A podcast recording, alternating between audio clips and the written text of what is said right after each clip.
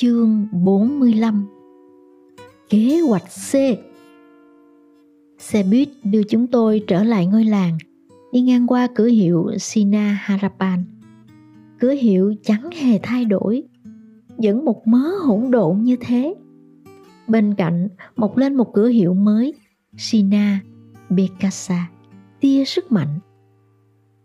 Anh Culi khiến chúng tôi chú ý. Anh ta cao lớn, tóc dài chấm dai, cột lại phía sau như một chiến binh samurai. Tay áo sắn lên. Tôi chẳng mấy ngạc nhiên nếu tên cửa hiệu được lấy cảm hứng từ vẻ ngoài của anh Culi nọ. Anh Culi đó trông rất dễ gần và vui vẻ làm công việc của mình. Anh vác một lượng lớn hàng, đã có người mua. Mỗi vai một bao gạo cái lốp xe đạp thì trồng vào cổ, lại còn ôm cả mớ túi ni lông nữa. Anh tếu táo, thách ông chủ chất thêm hàng nữa đi, vì anh còn sức để vác thêm mà. Vừa cười phá lên, ông chủ vừa chất thêm một bao gạo nữa lên vai anh cu ly anh cu ly biến thành một cửa hàng bách quá di động. Thật không tin nổi, anh lại có thể mang được ngần ấy. Tôi cố nén cười khi nhìn anh cu Ly mang cả núi hàng tiến về phía chiếc xe tải nhỏ đang chờ. Tấp tễnh đi bên anh là một phụ nữ béo nút, người mua cả đống hàng đó. Một người khác đứng trước cửa hiệu, hét lên giọng lo lắng, bảo anh cu Ly đừng có mà ôm đồm quá như thế. Anh cu Ly vẫn bên mặt bước đi, mặc dù bước chân của anh mỗi lúc một loạn choạng tôi chuyển sang nhìn cửa hiệu Sina Harapan và cười thầm khi nghĩ về những kỷ niệm trong quá khứ liên quan đến cửa hiệu này. Những xúc cảm đẹp đẽ vẫn nguyên vẹn. Dù giờ tôi đã là một người lớn.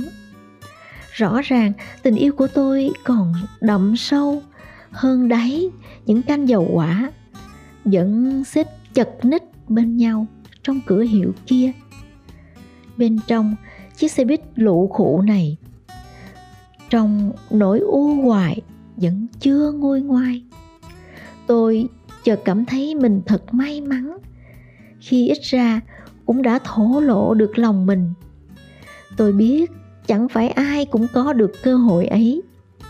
Không phải ai cũng có một trải nghiệm tình yêu đầu đời hồi hộp, ly kỳ như thế dẫu đã mất tình yêu đầu đời ấy.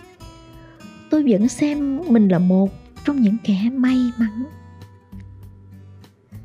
Chúng ta có thể trở thành những kẻ hoài nghi, luôn nghi ngờ vì đánh lừa chỉ một lần và bởi chỉ một người.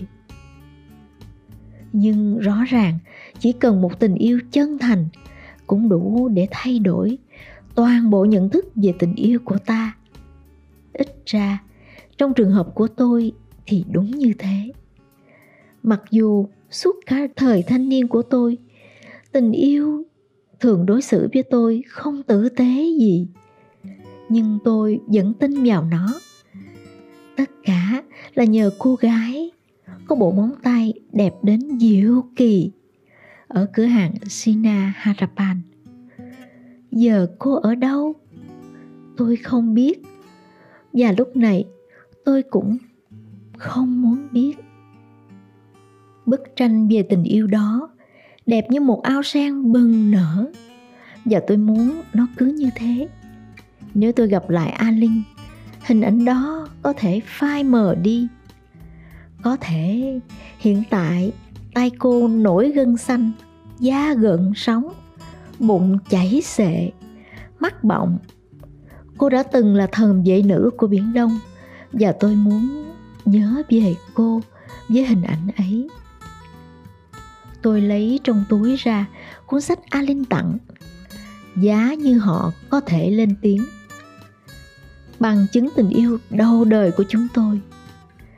Ngồi đây, trên xe buýt, tôi nhận ra toàn bộ cuộc sống trưởng thành của tôi đều nhờ vào cảm hứng từ cuốn sách giờ đây đã rách tả tơi vì luôn được tôi mang theo bên mình.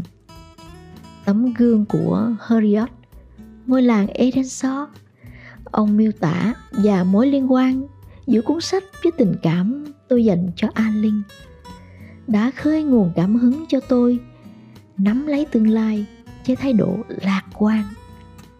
Một tuần sau khi quán bản thảo, cầu long và kết bạn xuống sông Siligung, tôi đọc được bản thông báo về một học bổng thạc sĩ tại một nước thuộc Liên minh châu Âu. Tôi liền về nhà, dỡ lấy giấy bút rồi ngồi vào bàn, đặt tờ giấy ngay ngắn trước mặt và bắt đầu thảo một kế hoạch với những bước thật rõ ràng. Đây là kế hoạch C của tôi. Tôi muốn học tiếp. Tôi học như điên để chuẩn bị thi vào trường đại học nơi Erin đang học.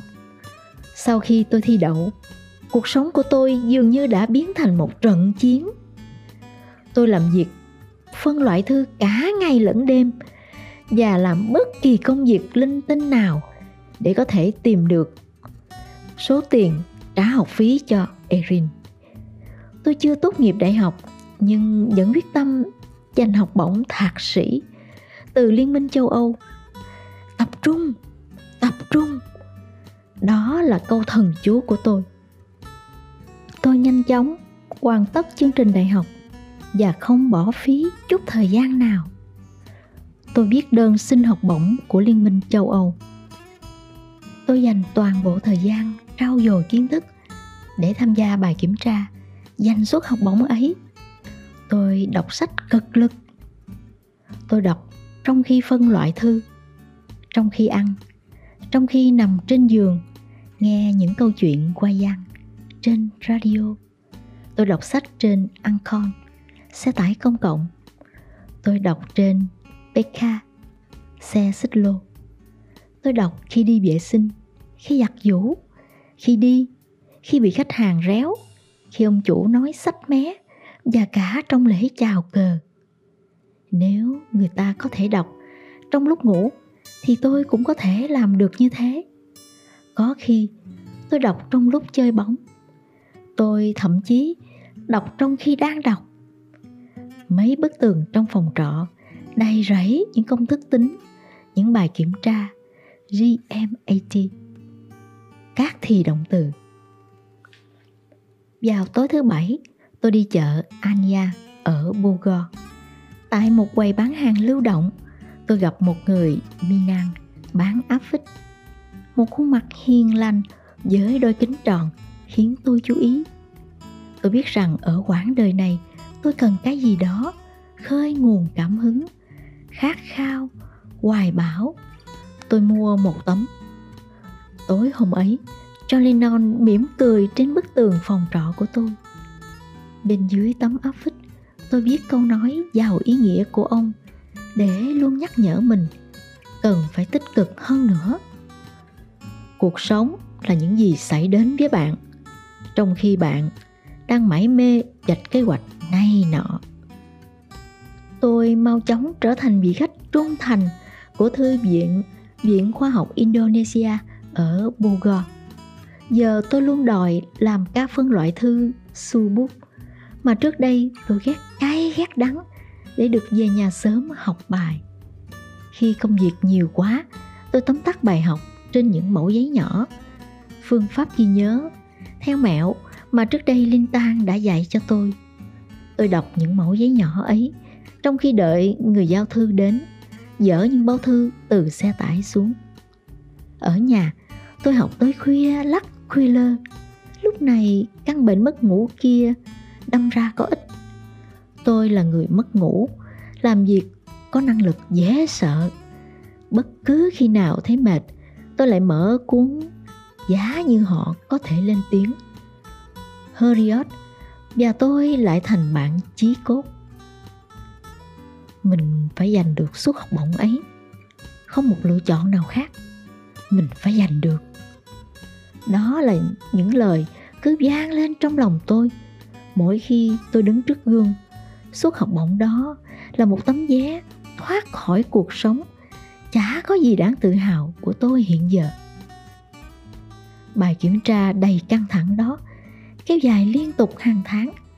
Nó bắt đầu bằng vòng sơ khảo tại một sân bóng chật ních thí sinh. 7 tháng sau, tôi vào đến vòng chung kết, phải trải qua một cuộc phỏng vấn tại một học viện danh tiếng ở Jakarta. Ở vòng cuối này, người phỏng vấn tôi là một cụ công sứ có gương mặt ưa nhìn và thích hút thuốc. Một thói quen gớm chết.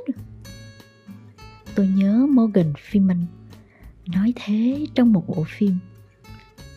Tôi đến viện và lần đầu tiên trong đời tôi đeo cà vạt. Cái thứ đó quả thật không muốn làm bạn với tôi.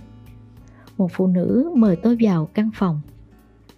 Quý ông ưa thuốc lá đó, đã an tọa với điếu thuốc gắn trên môi. Ông ta bảo tôi ngồi trước mặt ông và ông quan sát tôi thật kỹ. Hẳn là ông ta nghĩ anh thanh niên nhà quê này chắc chắn sẽ khiến cho những kiều bào Indonesia ngưỡng chết đi mất. Rồi ông đọc lá thư trình bày động cơ của tôi. Lá thư mà mỗi người tham gia đều phải viết. Để trình bày lý do, họ cảm thấy mình xứng đáng được nhận học bổng. Vị công sứ rít một hơi thuốc thật sâu. Và rồi, như một trò ảo thuật, không thấy chút khói nào nhả ra cả. Như thế, ông nuốt khói vào trong và để nguyên nó trong ngực một lúc. Mắt ông có vẻ liêm diêm chấm rái, chớp dài cái. Khi ông tận hưởng chất độc nicotine đang được đưa vào người, rồi bằng một nụ cười thỏa mãn, đến rợn người, ông nhả khói ra và nó trôi thoảng qua trước mặt tôi. Mắt tôi cay xè và tôi cố chống lại cơn ho cùng cảm giác buồn nôn. Nhưng tôi có thể làm gì chứ? Người đàn ông ngồi trước tôi đây đang nắm giữ tấm vé tối quan trọng cho tương lai của tôi. Mặc dù cơn nôn mửa gần như không kiềm chế được nữa tôi vẫn cố ngồi thật ngay ngắn và đáp lại ông ta bằng nụ cười gượng gạo như kiểu mấy cô tiếp viên hàng không vậy. Hmm, tôi thích lá thư trình bày động cơ của anh đấy. Những lý do anh đưa ra và cách anh diễn đạt bằng tiếng Anh rất ấn tượng. Ông ta nói. Tôi lại cười, lần này giống nụ cười của một nhân viên bán bảo hiểm. Ông ta chưa biết đàn ông Mã Lai vốn rất khéo ăn nói hay sao? Tôi thầm nghĩ. Rồi vị cửu công sứ xem đến đề xuất nghiên cứu của tôi. Trong đó có lĩnh vực tôi tập trung nghiên cứu, tài liệu nghiên cứu và tên đề tài. Tôi sẽ nghiên cứu nếu tôi nhận được suất học bổng đó. Ai chà, cái này cũng khá thú vị đấy. Ông muốn nói tiếp, nhưng điếu thuốc thân yêu của ông dường như quan trọng hơn. Ông ta lại rít thuốc. Tôi dám cá rằng nếu ngực ông ta được chụp x-quang chắc chắn nó chỉ toàn một màu đen. Người đàn ông này thông minh nổi tiếng. Không chỉ trên đất nước này mà còn trên khắp thế giới nữa. Những đóng góp của ông cho đất nước này không phải là ít. Vậy sao ông có thể chẳng hiểu gì về khói thuốc? Ừ, chủ đề này đáng được nghiên cứu thêm đấy. Rất thử thách. Ai hướng dẫn anh với cái này đây? Ông mở rộng miệng cười, thông thả nhả khói. Tôi biết đây là một câu hỏi tu từ, không cần câu trả lời. Tôi chỉ cười. Trường Muhammadiyat, cô mất, thầy Hafan, Ninh Tan và đội chiến binh cầu vòng, chứ ai nữa. Tôi thầm trả lời. Tôi đợi rất lâu rồi mới có một đề xuất nghiên cứu như thế này đấy. Rồi nó cũng đến và lại là từ một nhân viên bưu điện. Anh đã ở đâu ngần ấy thời gian, anh bạn trẻ? Lại là một câu hỏi tu từ nữa. Tôi cười và nghĩ để đánh so chứ đâu. Đề xuất của tôi là nghiên cứu sâu hơn về phương thức định giá chuyển giao. Tôi đưa ra phương thức này chuyên để giải quyết vấn đề về giá cả trong dịch vụ viễn thông và nó cũng có thể sử dụng như một phương thức tham khảo để giải quyết những cuộc tranh chấp, kết nối giữa những nhà cung cấp dịch vụ viễn thông. Tôi phát triển phương thức đó, sử dụng phương trình nhiều biến. Nguyên lý trước đây linh tan đã dạy tôi. Không lâu sau đó, tôi bắt đầu đi học tại một trường đại học ở châu âu. Hiện giờ, tôi nhìn cuộc sống của tôi từ một góc độ khác.